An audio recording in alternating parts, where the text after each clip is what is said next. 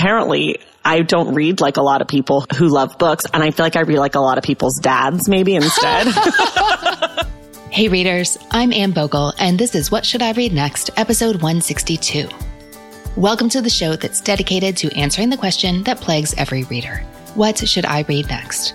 We don't get bossy on the show. What we will do here is give you the information you need to choose your next read. Every week, we'll talk all things books and reading and do a little literary matchmaking with one guest. This week, I had the pleasure of hearing back from episode 154 guest, Ruth Ann Devaney, about how she liked my recommendations. Thank you, Ruth Ann. This is what she wrote. I read all three books she recommended to me and tell me which readers we had some hesitations about. Tell Me was my favorite one. I have already recommended it to a local family, and it's so nice to have another good selection to recommend for younger readers. I enjoyed The Singer's Gun. It felt very last night in Montreal to me in a good way, kind of off balance and haunting. And then Trafficked. Oi. I agree with you that the squicky factor was high, but I think there are good talking points here about how everyone has a story and we can build empathy and resist making snap judgments. Also, at least two of my Dress Dressember team members said that they joined after listening to the podcast. We are three days away from the official Dressember launch on December 1st, and it's been great to encourage those first time advocates as they step out of their comfort zones. Thank you again for the opportunity. It was so much fun and definitely a highlight of my year. Thank you, Ruth Ann, for writing in. You can listen to Ruth Ann's episode anytime. It's episode 154 called Books So Inspiring You Might Be Afraid to Read Them. You can listen wherever you get your podcasts or right on the podcast site at whatshouldireadnextpodcast.com slash 154.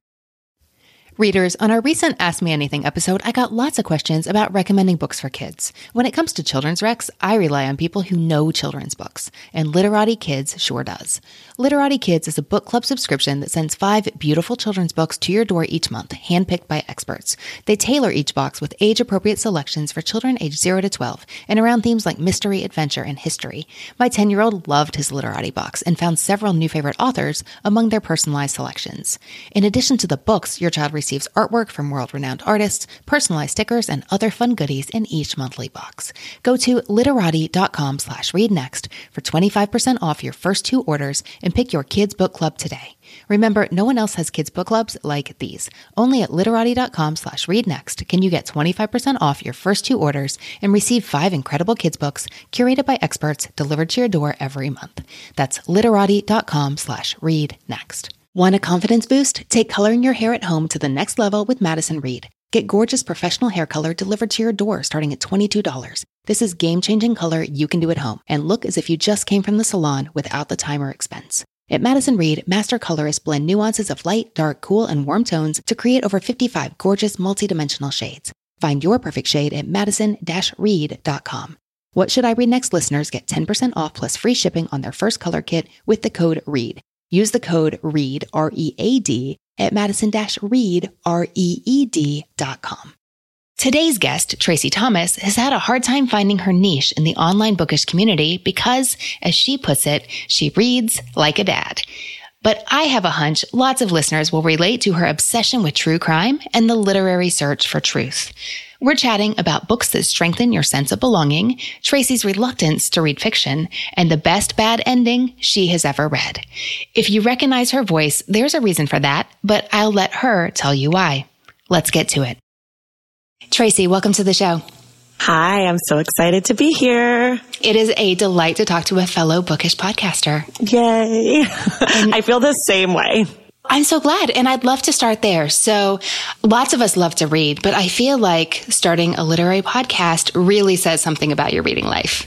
But what is that? What does it say, Traci? I don't know. So I'll kind of tell you how I started or like why I started. Ooh, yes, please. Because it doesn't, I don't know if it says much about my reading life except for that I read books that a lot of people don't read. I love nonfiction and particularly true crime, but also like historical true crime.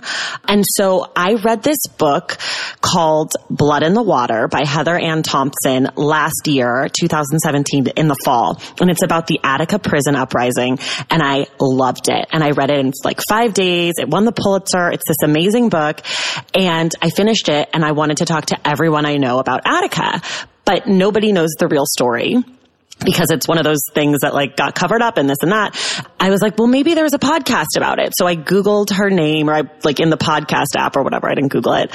There were two podcasts that I found. One was like a super nerdy, I don't even know what you call them, book experts or, you know, literary analysts, like, you know, people who have a vote for the Pulitzer, like really nerdy people.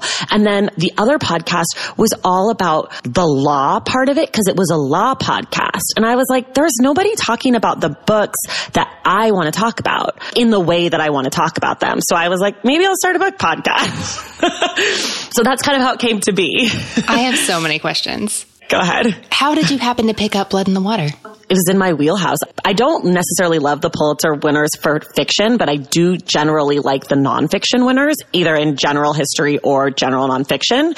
And so last year I was reading Evicted by Matthew Desmond, and then I was like, oh, I'll just get this book. It's, you know, whatever, 10 bucks. And then it came to my house and it was giant. It's like 700 pages. And I was like, I'll never read this.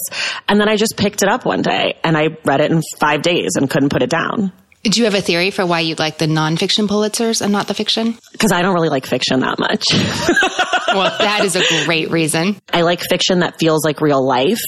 So I'll read something that's fiction. Like The Mothers, I really liked because that just felt mm-hmm. like a real life story. So like that kind of fiction. Like I like The Mars Room because that was kind of like had a plot. There was stuff going on there. Mm-hmm. Another prison story. And yeah, I like prison. I like crime. But a lot of the fiction Pulitzers I feel are very like character driven and like it's kind of like people are feeling things and I'd like you to kind of get it moving. So like I liked Underground Railroad. That has a lot of plot and uh-huh. that won the Pulitzer. Okay. So you don't need like totally wooden characters. It's okay for them to feel things as long as they're doing at the same time. Yeah.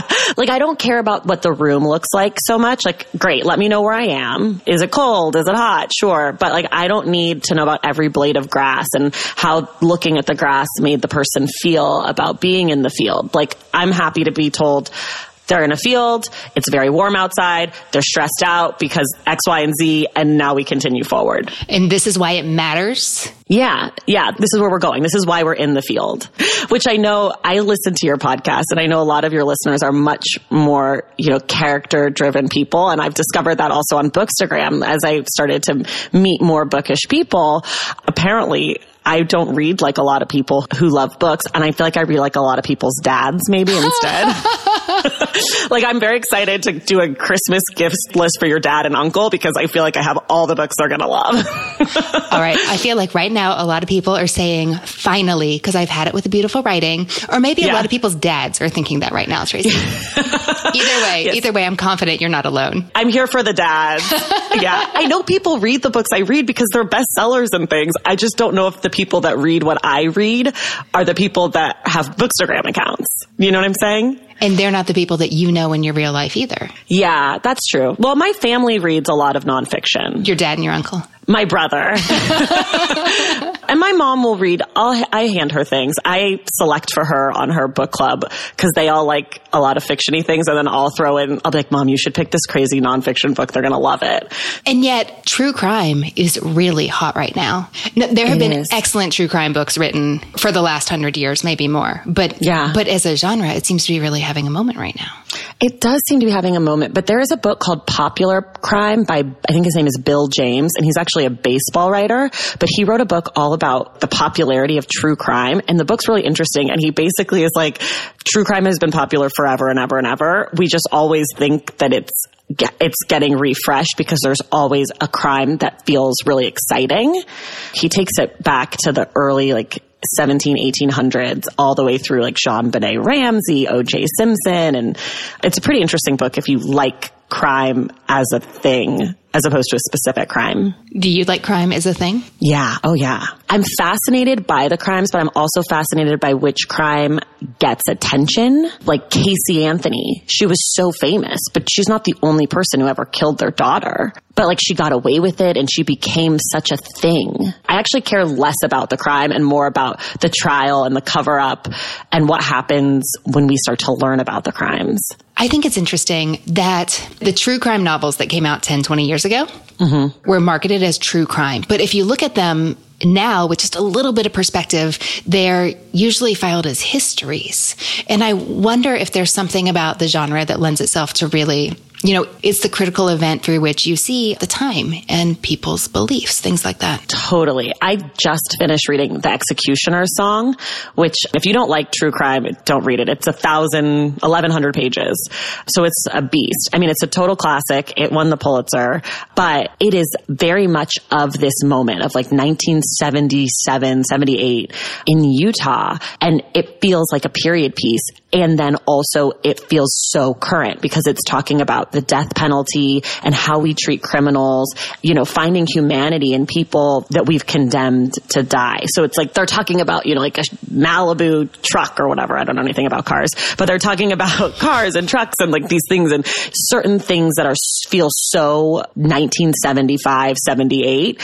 And then they're talking about these bigger ideas of how the media responds to these giant criminal cases that feels like Norman Mailer wrote it today. Like we could be talking about any of these true crime podcasts that are out, like the way that the media flocks to these cases and how they get access to criminals and all that. So that's really interesting that you said that, that they become almost like filed in the history section over time. Now, you said that nobody is talking about these books the way you want to talk about them. Yeah. Well, how do you want to talk about them? I just want to talk about them like we talk about works of fiction. For example, There There by Tommy Orange. Did you read it? I did. Did you like it? I don't know if like is the right word. I thought it was so well done. I found it mm-hmm. really difficult to read emotionally and it gave me actual nightmares because it's, you know, it's, oh. it's violent. I thought he did an amazing job. Yeah. So like a book like that, I feel like we've talked about a lot and there's so much in it. And I think that it's easy for people to discuss books that are fiction because they can engage with a book in a way where they don't have to actually engage with real life. They can feel free to have conversations that we don't always have with things that are true because we're worried about hurting someone's feelings or we're worried about being not politically correct necessarily, but just when something's real life, you're actually talking about real people. And I think a book like There There, I really enjoyed it because I love a little violence, but also because it moved fast and it had a plot and we were going somewhere. And while it dealt with characters, like we were clearly headed to that powwow. So like the way that we are able to talk about that book and dissect the characters and talk about what it's saying about greater cultural moments and feelings, I want to talk about nonfiction books like that. Because I think a lot of people think nonfiction is really dry, but it's not. I don't think it is. I hear what you're saying, how a lot of people don't feel judgmental about dissecting a fictional character. Right. We feel differently. Right. Do you think it's easier for you to do if you're looking at like historical nonfiction, or are you totally fine with dissecting a 2018 book about people who are still living? Mm-hmm. I'm fine with that. Okay. I don't know what it is, but I don't have a problem talking about the world the way that I see it. I, maybe sometimes I should. Maybe sometimes I should be a little bit more compassionate when I'm talking about people who are still alive or people who experience things. But I think that there's so much much there. There's so much life that people have lived. And I think it's important to give those lives the same amount of respect and thoughtfulness that we might give to something that's completely fabricated. Do you feel like there's much to be gained between really diving into that when it is contemporary? I think so, yeah. I think just as much as I don't know that if there there had been a true story, what would have changed in the way that we would have examined it, except for that maybe less people would have read it. It's possible that we might have felt a little more squeamish. Now, obviously, we right. come at these books differently, but right. um, and that's what keeps it interesting. Yeah. But I can see how I would have a harder time pointing out a real living human's fatal flaw. You know, for example, like, oh, here's the point where they totally went wrong. Right. Although it's probably a better book club conversation if you don't hold back. And that doesn't mean yeah. you can't be, you know, kind and gracious and thoughtful, right. but you just said how it's interesting to talk about things the way they are. Yeah. I, and also to be fair, like on my podcast, we actually do pretty much 50-50 fiction nonfiction, but I still try to bring the conversations for the fiction books around to real life things and people. I try to spend less time talking about like this character did this thing in either book, either in either instance, fiction or mm-hmm. nonfiction, and talk more about what is the author trying to get at here? Like why, why did this person do this thing? Or why are we talking about this person? What does this character mean to the greater experience that people are living in the writing of this book? So like, for example, we had an episode on The Bluest Eye, which is a fiction book by Toni Morrison. And we discussed racism and classism and sexism and what it means to be beautiful and what it means to be considered beautiful by other people. You know, there's a lot in that book and we talk about the characters, but we're really using the characters just to dive deeper into the social political, economic relationships with these issues. Right, as Toni Morrison would have wanted you to. I like to think that. have you always been a nonfiction reader, or is that something you came to over time? I think I've always been a nonfiction reader. As a kid, you read fiction, but I also feel like as a kid, I was reading adult books. Like I, I read kid books. Like I love Charlotte's Web. It's one of my favorite books, but I don't know. I don't, I don't really remember reading. Like I don't know any of those Beverly Cleary things and I don't, I don't know that stuff that people know.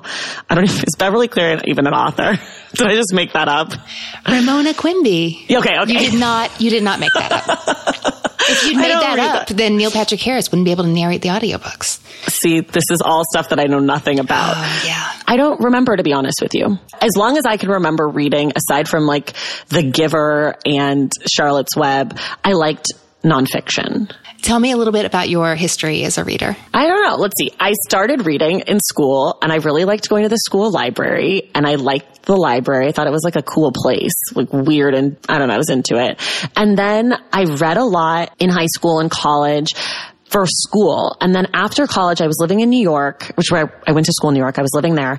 I got really into reading again, like was reading all the time. And then I moved to LA, which is where I am now. And I stopped reading for like three years. Like I read maybe three or four books a year, which was a lot less than what I was reading. And then in 2016, I set a goal to read 12 books a month because I was so disappointed in myself. And I did it. I finished December 30th. I finished my 12th book and I felt like I was a hero. And then in 2017, I was like, I'm going to read 13 books. And I ended up reading 24 and feeling like this is so great. I'm so glad I'm reading again. And now this year I've read a ton of books, obviously, because I now have a podcast where I need to read a lot. So now I'm like back on my reading game, which is nice. That's fantastic. I like it. I'm glad to be reading. I watch a lot less TV now. I would say I read 75% nonfiction now it's probably a little bit more fiction just because, like I said, the podcast and trying to include books that people are excited about reading. And a lot of people like fiction and a lot of people like nonfiction. So I try to keep it balanced and there's good to be had in both kinds of books. So it's not like I'm reading books and being like, this is my nightmare. Like I like reading fiction. I just am drawn mostly to nonfiction. Well, Traci, based on all that, I'm so curious to hear more about your books. You know how this works. You're going to tell me three books you love, one book you don't, and what you've been reading lately. And then we'll talk about what you may enjoy reading next. Are you ready? I'm so ready. Readers, if you love What Should I Read Next, you're going to love being part of our Patreon community. That's where we share bonus episodes, including follow ups with previous guests, interesting conversations that were cut for time reasons, and one great book style episodes where I tell you all about recent reads that I adore. In addition to the extra audio, you get access to our super secret spreadsheet vault with the full list of all the books guests love and my three recommendations from every episode in an easy to search format. And on occasion, we get together live online for Ask Us Anything style conversations and events like our 90 minute fall book preview and summer reading guide unboxing. Join for all these perks and to be part of the community behind What Should I Read Next. Go to patreon.com slash what should I read next. That's P-A-T-R-E-O-N dot com slash what should I read next to become a member today. Patreon.com slash what should I read next. Okay, let's start with your favorites. Tell me about a book you love. The first book that I love, and I know people do this all the time. I love a lot of books, so this is today. Columbine by Dave Cullen. Oh, which makes so much sense based on what you've said. Okay, tell me more. This book is amazing. It's written about 10 years after the Columbine school shooting. And so Dave Cullen, who's an investigative journalist, he goes and he sifts through all the papers and files that have been released 10 years after Columbine because there was a hold put on them. Law enforcement does stuff like that. And so he goes in and he sifts through and he starts talking to people in the town and he kind of figures out what happened here. And he debunks a lot of the things that we associate with Columbine based on the news coverage in 1999. Is that what year it was? 1999 or 2000? Yeah, yeah. I don't know how much you remember of Columbine and I don't want to dive too deep into it, but there's the story of a, one of the girls who says that she like prayed to Jesus and then he, they killed her and that there was this whole like Christian narrative around this girl and he kind of like dives into this particular story. And there was another story of one of the children who'd been shot. He came out of a window and this like visual that we saw so much of and he dives into that. But what I love most is that Dave Cullen approaches this book with so much compassion and empathy in a way that I'd never experienced before in true crime. He takes the investigative journalism and he takes this horrible story and he finds a way to meld that with his point of view without inserting himself. You can tell that he loves people and children and that he wants to understand things and he's okay with things being messy and that compassion comes through in this book. It works and I can't recommend it more highly. And he has a new book coming out about Parkland on the one year anniversary of that shooting. Oh, I did not know that. Yeah, I'm a big fan of his. And he sometimes writes articles and things, but Columbine is just, it's unreal. It's so well done. I've not read this. I know I should. But you might not like it, and because you're, I mean, it's pretty aggressively graphic and it's a tough read. I've heard that it's difficult to get through the beginning. Of course, it's a tough read. And yet, I'm fascinated by what readers who love it, really admire it, and Dave Cullen's work keep saying that something really interesting about it is the way he shows that things are not what you thought in the Columbine tragedy. Media driven stories are almost always wrong. Culturally accepted narratives are often wrong also. And I'm just really curious to see him explore how that happens and why it's so important that we do better. Yeah, read the book then. You'll love it. I mean, it, it's exactly that. You said it better than I could. It's so amazing. I did read, I was afraid to, just for emotional health reasons, but I did read A Mother's Reckoning by Susan Klebold, and mm. it was mm. hard to read, but I was so glad I read it. It was so carefully handled and well done. Is that one you've read? I've not read that one. I did learn some things that I didn't know about Columbine, but I didn't understand how much she'd be advocating better understanding of and treatment for teenage depression. And is that I feel like it's a book that would be so important for so many parents and educators and counselors to read. And it's not what I was expecting from that book. So it was hard, but I'm really glad that I did read it. And I feel yeah. like I feel the same about Columbine. And yet there's always something else to read next that I'm not quite as scared of. Don't be scared of Columbine. It's less scary than you think. Well, and I've heard that the beginning is quite graphic, but but then you move on and it gets better. You do. That's true. Okay. Tell me about another book you love, Traci. Definitely mentioned this in the beginning. Uh, Blood in the Water by Heather Ann Thompson. And it's a book about the 1971 Attica prison uprising, similar to Columbine, actually. And I didn't even think about this. She takes these sealed files that have come out and she does all this research. And this happened in 1971. So there's a lot of trials that have happened since. And she goes through the events of Attica all the way up until the 2000s dealing with like settlements and lawsuits of not just the prisoners, but also the guards. And she talks about what happened, not just from the prisoner side, but the choices that were made on law enforcement and government side. It happened in New York.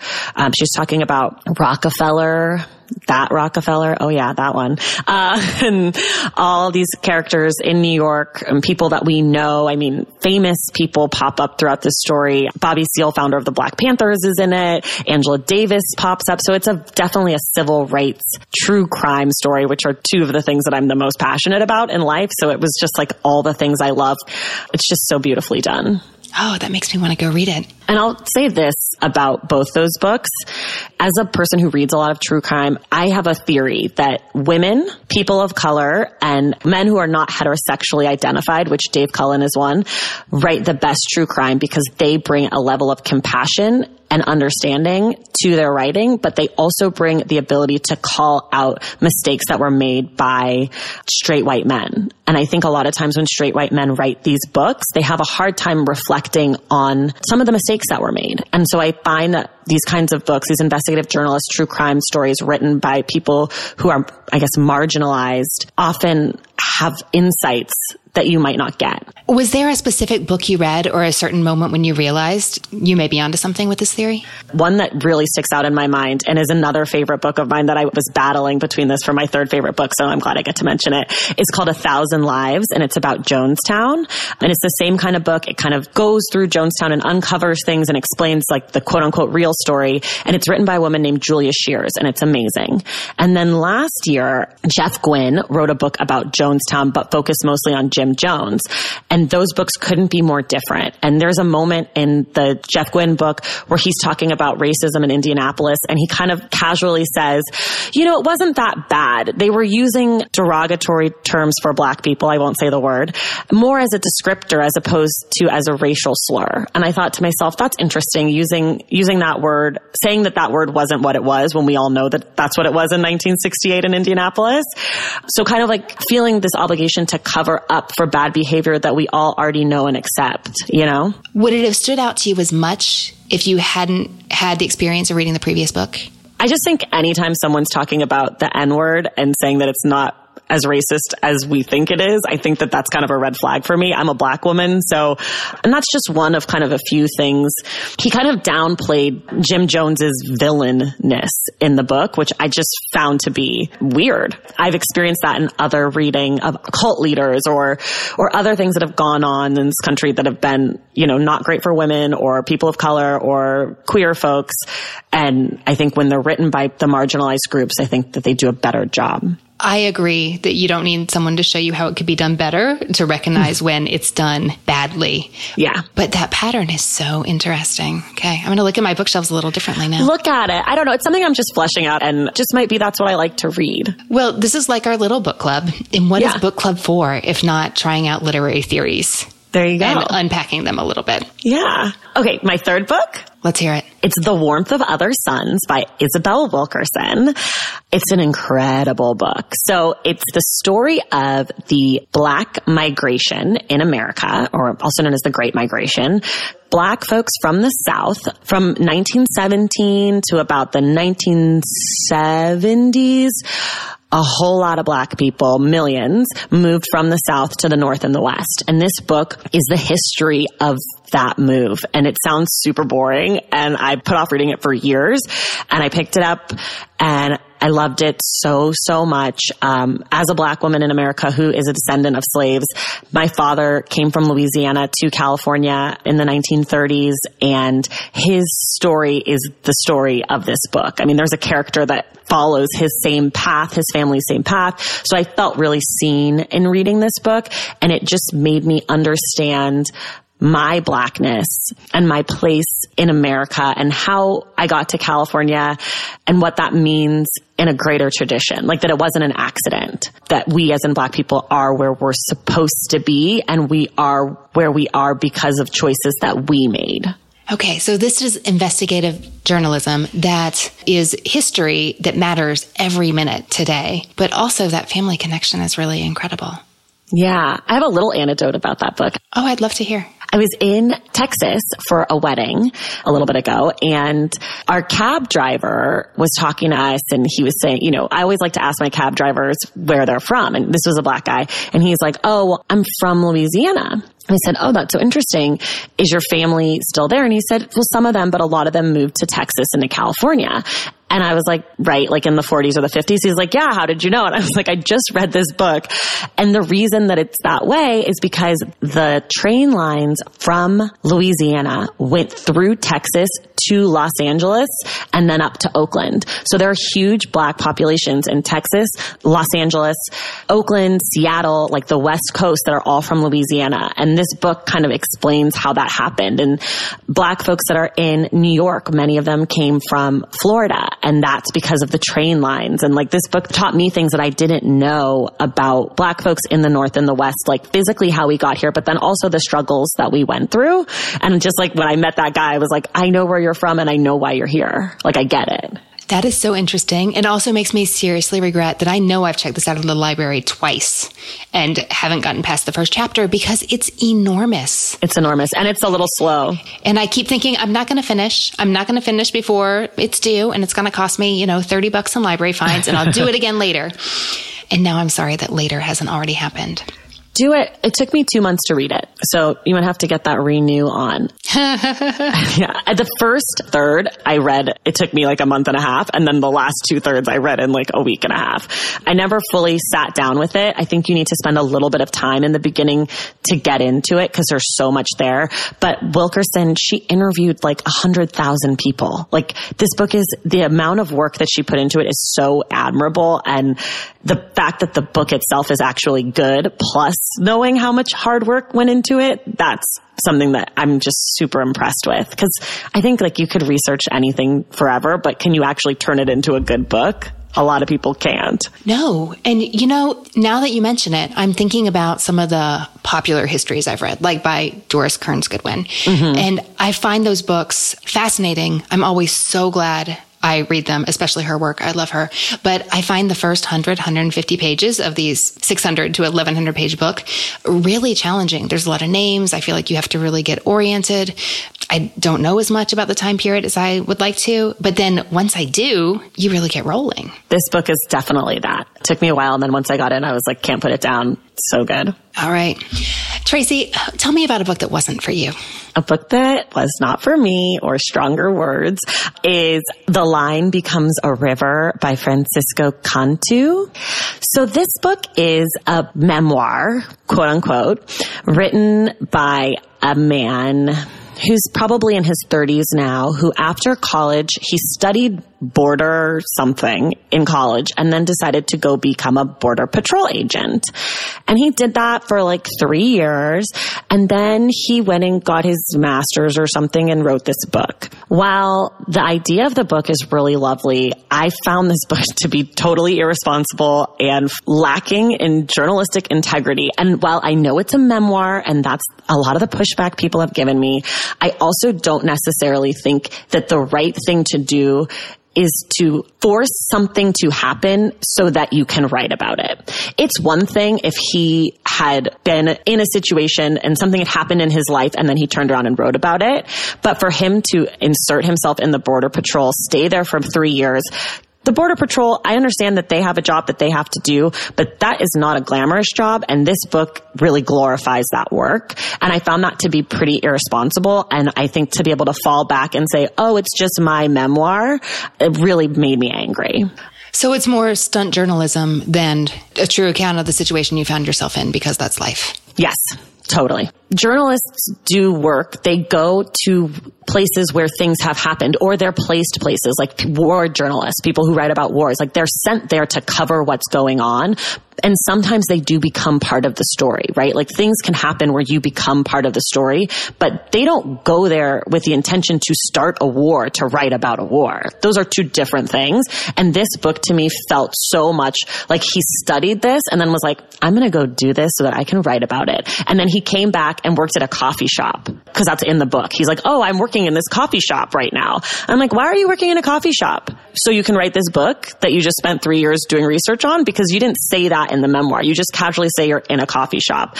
And then there's other little things that I find to be, in addition to perpetuating stereotypes about immigrants, I think also he really paints himself in this great light. And he talks about like, you know, giving the shirt off of his back to undocumented immigrants who have come across the border. But he never talks about any of the things that he's done really that have been reprehensible. And I would have to assume that in any job like this, whether you're at a border patrol or even like a school teacher, there are things that you do that you aren't proud of. Like there are things that you do in jobs where you're dealing with people and you're trying to engage with your community where sometimes you make a mistake and he really doesn't have any accountability or reflection on that. So I just found the book to be very disingenuous. Did you have any reservations before you picked it up? No, I thought it was going to be really good. I was very excited about it. A third of the way into the book, I was like, oh my God, this is like propaganda. This is like border patrol propaganda. I just didn't think it was going to be so self-congratulatory. It's clear in talking about what you've loved reading that you're drawn to books that really deconstruct the commonly accepted and often wrong or misunderstood narrative. Mm-hmm. And it sounds like this book, which I have not read, but have also checked out of the library and returned. Do not read this book. That's my advice to you. If you want to read a good book about immigration and about what it means to cross the border and what that life is like, check out The Devil's Highway by Luis Alberto Urrea. That's an amazing book. Or The Faraway Brothers by Lauren Markham that just came out. Ooh, I don't know that one. Oh my God, it's so good. And this is another part of my theory written by a woman. Just saying, it's very good. And those will be in show notes along with all the other books that we discussed today. Okay, no artificial narratives for you. No, thank you. Is there a way to know that going in, especially now that I would imagine your guard is up a little bit more? No, I don't think there's a way to know. Like, don't you feel like you pick up a book sometimes and you think it's going to be amazing and it's not? And sometimes you pick up a book and you think it's going to be terrible and you end up loving it? Absolutely. But if you had a secret, I wanted to know it, Traci. Oh, no, I don't have secrets. I tell you everything I know. the truth is about the, the, line becomes a river is I also thought it was going to be good because it was published by Riverhead and I think they do a really good job. Mm-hmm. And I was kind of upset with them about it. Honestly, if I'm being completely honest, I was kind of like, Oh, you guys tricked me. You used the goodwill you'd built up with other books. And I thought this would be up to that level. And I didn't think it was. Yeah. Nobody likes to feel tricked as a reader. Yeah. Traci, what are you reading now? So I'm currently reading The Ensemble by Aja Gabel, which mm-hmm. I know is none of the things that I said that I liked. Okay. I know that it is a character driven, not a lot of plot, fiction book. Wait, stuff happens. oh, it does? And people are really unhappy in the middle. And we okay, know that good. you like that. Okay, good. Cause I haven't gotten that far yet. So I'm like, am I going to hate this?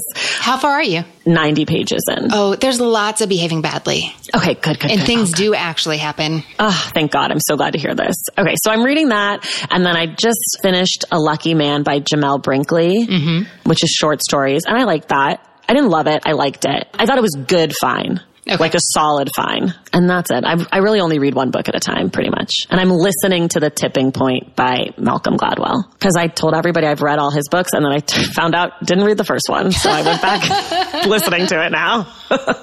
How is it on audio? It's great. He's great. He reads it. Oh, really? He has a podcast called Revisionist History that's uh-huh. amazing.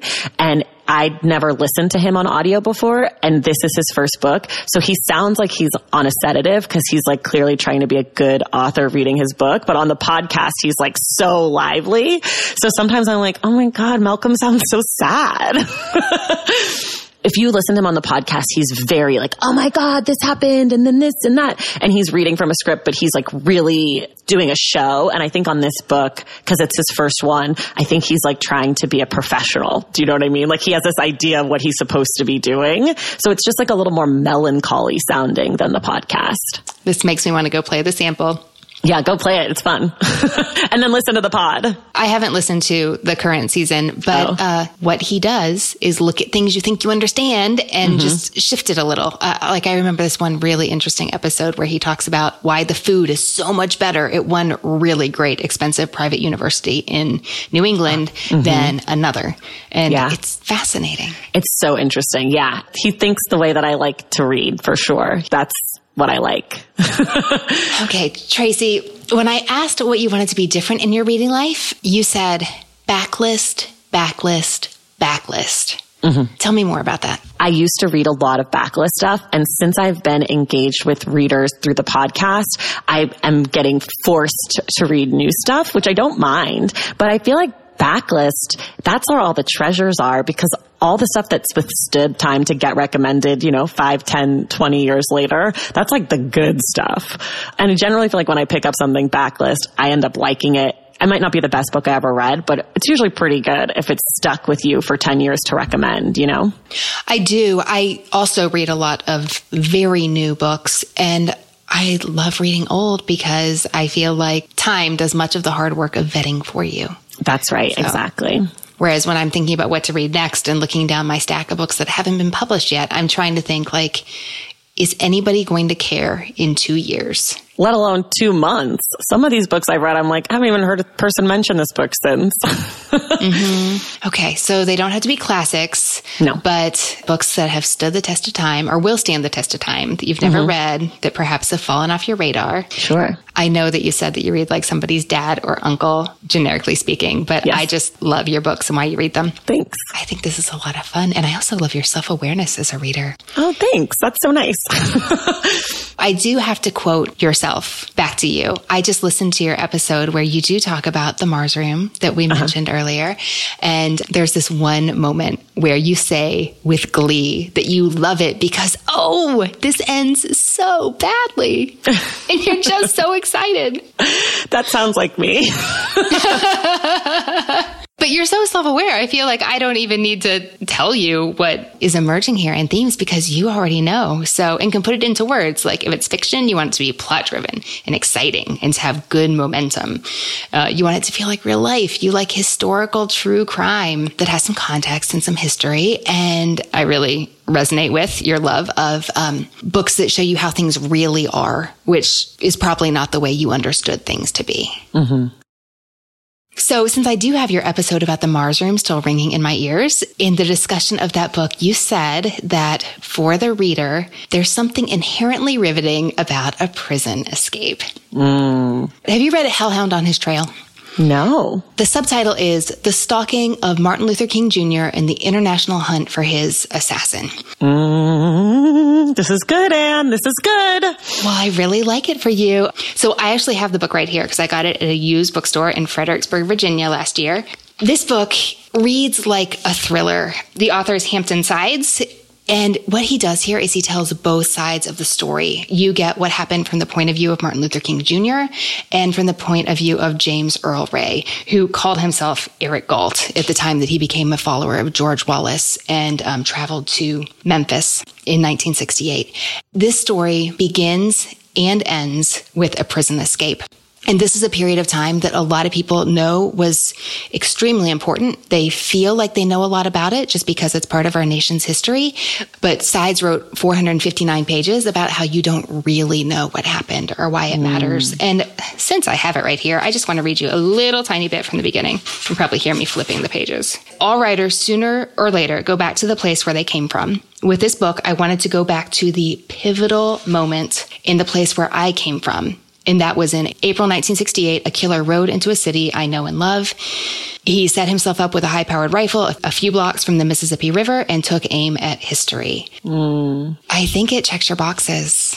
Sounds like it's going to. And you know, I don't know if I talked about this at all, but I do love books about the civil rights movement and specifically books that have anything to do with George Wallace because he's like a giant villain that I just really like reading about. Uh, no, you did not mention George Wallace. Is it weird if I say that's fun? No, I'm into this. This is my kind of fun, and I, this is what I like. oh, I was thinking about a novel for you, but I don't know. Yeah, yeah, yeah. Do it, do it. It came out in 2013, Traci. I'll allow it. really, if I wanted to recommend books that I could be pretty confident you hadn't read, I should have gone straight for the fiction, huh? Yeah. Well, here's the one I'm thinking of. It's called Burial Rites. It's by Hannah Kent. She's an Australian author. This is her debut. Do you know anything about it? It sounds familiar to me, but I definitely haven't read it. I do have a hesitation here. We'll get to that, but I like it for you because it's a fictionalized account of a real historical event. Is there such a thing as fictionalized true crime? Maybe. Probably not. Compared to what you often read, I don't think it's more of the same because the crime goes back to around 1830 and okay. it involved the last case of capital punishment in Iceland. Mm. There's a woman named Agnes. She's accused of a brutal double murder. She's been sentenced to death, but there's no prison to wait in. Instead, she's holed up at someone's farm. It's actually a farm she has a history with, which matters in the narrative. The story here is set in that time while she's waiting. The writing is really skillful. You feel like you're in good hands without it being like really flowery or showy. The setting's are really important. Her descriptions of the country are really vivid and atmospheric. You can really picture it clearly because of what she says. And also because I think it's incredibly well researched. It's clear she spent a ton of work getting all the details right. And there are also historical documents to begin the chapters. So you feel like you're right there and reading history. Oh goodness. Can we go back to the Mars room? Yeah. You mentioned how the idea of what makes someone a monster is really interesting. You know, I should probably time out and tell people go listen to the Stacks Pod. It says right there in the episode title the discussion of the Mars room since I've now mentioned it like 14 mm-hmm. times. But you mentioned how you like that discussion and this story does a great job of probing that question. Like what does make someone a monster and what's really going on beneath the surface? In the book, the way Kent writes, you see everyone's motivations and their emotions. You don't just see one perspective. And I think you'd enjoy that aspect of it where it's a little more complicated than it appears on the surface. Here's my hesitation. The writing moves you along, but it doesn't do so super quickly. Like it flows, but it does not race. Okay. I think it's engaging enough to keep you reading. It's not super long. It comes together at the end in a really satisfying way, but it's that lack of like strong propelling narrative drive that makes me wonder. Hmm. This might be a reach. oh, I totally think it's a reach. Because it does sound like me but if it's not like page turnery, I don't know. I want to be in book club and read okay. this with you and okay. then hear you talk about it. I think that would be fascinating, but it's your reading life, not mine. And I don't get to make those calls. I would be very curious to hear what you think, except when I think about what you might think, that's where I go, mm. Do you like this book? I have more patience for the slow stuff. That wasn't a yes though. Like if we were in a book club together and I sat down with it and I was like, I hate all these things, would you feel like I need to defend this book? Well, I don't think you'd walk in and say, I don't know. I just didn't like it. What else okay. do you want to know? Because yeah. I think there's a huge difference between thinking a book is not well done. Right. And thinking a book is not for you. I, I liked it. I thought it was well done. Yeah. You're just not sure if it'll work for me. Okay. Exactly. That's what I was getting at. Perfect. Thank you. There can also be a book where you're like, um, you know, it's not particularly well done, but I really love the story. That's totally a valid opinion too. That happens to me more often, I think, that I love the story and I'm like, this book is garbage, but the story is so good. and there are times and places where that is really all I want in my life. Mm-hmm. A good, fun read. Yes, please. Totally. Especially if there's like an airplane or a beach involved. Mm-hmm. Ooh, or, you know, a cozy chair and a fire. That would totally work for me too. Okay, let's go back to your wheelhouse. Now that we've got our reach out of the way. Tracy, have you read And the Sea Will Tell by Vincent Bugliosi? Vincent Bugliosi. Thank you. Yeah. I own the book. My husband's read the book. It's in my house. I think it's too scary for me. really? That's what my husband told me. So I didn't tell you this part. I get nightmares. like real book nightmares, like my favorite, Blood in the Water. One of the reasons I read it in five days is because I couldn't sleep the first two days because it was so scary. And I love Vincent Bugliosi. I love Helter Skelter. That's one of my favorite, favorite books ever. And I've read like five of his other books. I read his book about the JFK assassination. I read his book about OJ. I read his book about like the divinity of God. I read his book about George Bush. I'm looking at it right now. It's sitting on my bookshelf, but I've never read it because I'm scared of it. You've read all those books by him. yes, and I this love is him. the one. Yes, I love him so much. He passed away a few years ago and I legitimately was sad for like a whole day. He's so great. He's like one of my personal heroes. I love him. I just have never read this one. Do you have any issues with like skimming the parts that you suspect might give you nightmares later? I don't know. I don't ever think anything's going to give me nightmares. And then I wake up in the middle of the night and I'm like, oh, I was just getting beat up in attic prison. Like I can't sleep. Like, you know, you know, I never know what it's going to be. This is helping me want to read it again. I mean, it's just sitting like five feet from me. I mean, I think if you've read everything by him and he's a former Los Angeles prosecutor, you're in Los Angeles published 1991, stood the test of time. Okay, so you probably know what it is about. It's about like a murder in a boat on the sea, like a yeah. husband and wife or something, right? Yeah. It all goes wrong in a tropical paradise, basically. There's a husband and wife, very wealthy, who have set up literal camp on a Pacific paradise of an island with the intention to stay there for a year when this other couple arrives on the island. A short time later, two of them die. But what the survivors say happened is not what happened, which comes to light years later when a skull, an easily identifiable skull, is found on the island. It has a gold tooth in it. And at that point, it becomes clear that the survivors lied about the fate of this couple. And Bugliosi, who's an LA prosecutor, is the attorney who took this to trial. So this is the story of what happened it's not what you think. What's interesting about this book, now I am not brave enough to read Helter Skelter. I feel pretty confident that would give me nightmares. But when you're reading this one, you're not really sure who should have your loyalty. Like you're not sure how you feel about mm. the people who've been accused. It's very well told. It's definitely discussable. This would be a great one to read with your book club or discuss on a podcast. I feel like when you're reading it, you never quite know if you're on firm ground and it doesn't go the direction you expect. I'm a little nervous about the courtroom drama that goes on and on and on, but you've read all his books. I think you're going to be okay. I like a courtroom drama. That's okay with me and I love him and I love his writing. I've owned this book for years. I just have I've been too scared to read it, but it's totally right up my alley for sure. Okay, I would really ask people who know you in your nightmares and see what they think. But I'm just going to leave it there. I mean, I read books that give me nightmares and then I have nightmares and then I finish the book and then they go away. So it'll be fine. Like two, I'll lose two nights of sleep. It'll be no big deal. I admire your readerly spirit. If it's good, I should read it. I do love him so much. So, okay, since we're not sure about burial rites, I'd love to give you one more. Ooh, yeah. Have you read Devil in the Grove? No. oh, Devil in the Grove, Gilbert King. I think it has everything you like. So it was published in 2012. You could read one of King's previous works. He does wonderful investigative journalism.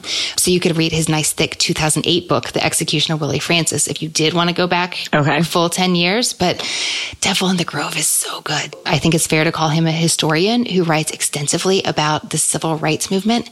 Do you know anything about Devil in the Grove? I don't think so, but keep talking about it because I often don't know titles. this centers around a court case in Florida in 1949. It was known as the Groveland Boys case. A 17 year old white girl claimed that she was raped by four black men. The case went to court three times. King dives into the history, the culture of the community at the time. Really, this is the history of Thurgood Marshall because his role in these cases was so crucial. This, these were his roots as an attorney before he went on to the national stage. He's just one of many important players in this book. And the book goes into great detail about many of the individuals involved, but it's not easy to read. I mean, obviously it's sad and it's tragic, but it's an incredible account, just a really ugly place and time that is nevertheless important, as was what happened during and after these cases. It's been compared to the Warmth of Other Suns, which is a different story, but it has the same kind of respect for history and narrative and details. But what it does is it shows us where we came from in a way that still affects how we're living now. It's not a feel good book, but I know you're okay with that. It's one of those books that I feel like would be so at home on the shelves with other books you really love. Yeah, that sounds totally like me. Right on on the nose, Anne. Again, always so good at this. Well, you're so clear about what you want and what you're looking for. Traci, it's been a pleasure talking books with you today. You too. This has been so great. Of those three titles, what do you think you may read next? Uh, okay, let's be honest. I'm probably going to read all three. I think both The Devil in the Grove and The Hellhounds on the Heels of Hell. What's it called? Hellhound on his trail. And Hellhound on its trail both sound like totally me books. I kind of feel like I should have read these already. So I think one of those two and probably just whichever one I get to first. I might be just read them back to back. Who knows? You didn't have a miss, I don't think. So Oh, but if I do, I really want to hear about it because that would be a really interesting book club conversation. Yes. I'll let you know all about where you messed up. And like I said, I have no problem telling living people what I think about them. and I want to hear. Thank you so much, Anne. This was so fun. Oh, thanks for talking books with me. Of course. Hey, readers, I hope you enjoyed my conversation with Traci today, and I'd love to hear what you think she should read next. That page is at what should I read next podcast.com slash 162. That's 162. And it's where you'll find the full list of titles we talked about today. Listen to Traci's podcast, The Stacks, wherever you get your podcasts. Search for The Stacks by Traci Thomas and follow The Stacks podcast on Instagram at The Stacks Pod. Next week, I'm talking to Ashley Gossens, who started a next level adventurous book club of her own. Here's what I'm talking about. For our November outing, we read The Mushroom Hunters by Langdon Cook. I got in touch with him because he lives in Seattle and he took us out mushroom hunting. What? He was really excited about it and he wanted to take us to his like special secret mushroom patch. We ended up finding this like gorgeous forest with like the light shining through the trees. It was magical. we found a whole bunch of uh, chanterelle mushrooms and he gave us a recipe. So we all cooked that night and shared our our dishes. And yeah, it was a really great experience. Subscribe to What Should I Read Next now so you don't miss next week's episode in Apple Podcasts, Google Podcasts, Spotify, and more. We will see you next week. If you are on Twitter, let me know there at Anne Bogel. That is Ann with an E, B is in books, O G E L. Tag us on Instagram to share what you are reading. You can find me there at Anne Bogel and at What Should I Read Next. Thanks to the people who make the show happen, What Should I Read Next is produced by Brenna Frederick with sound design by Kellen Pekacek. Sign up for our newsletter so you don't miss a thing. You can sign up at whatshouldireadnextpodcast.com slash newsletter. Readers, that's it for this episode. Thanks so much for listening. And as Rainer Maria Rilke said, ah, how good it is to be among people who are reading. Happy reading, everyone.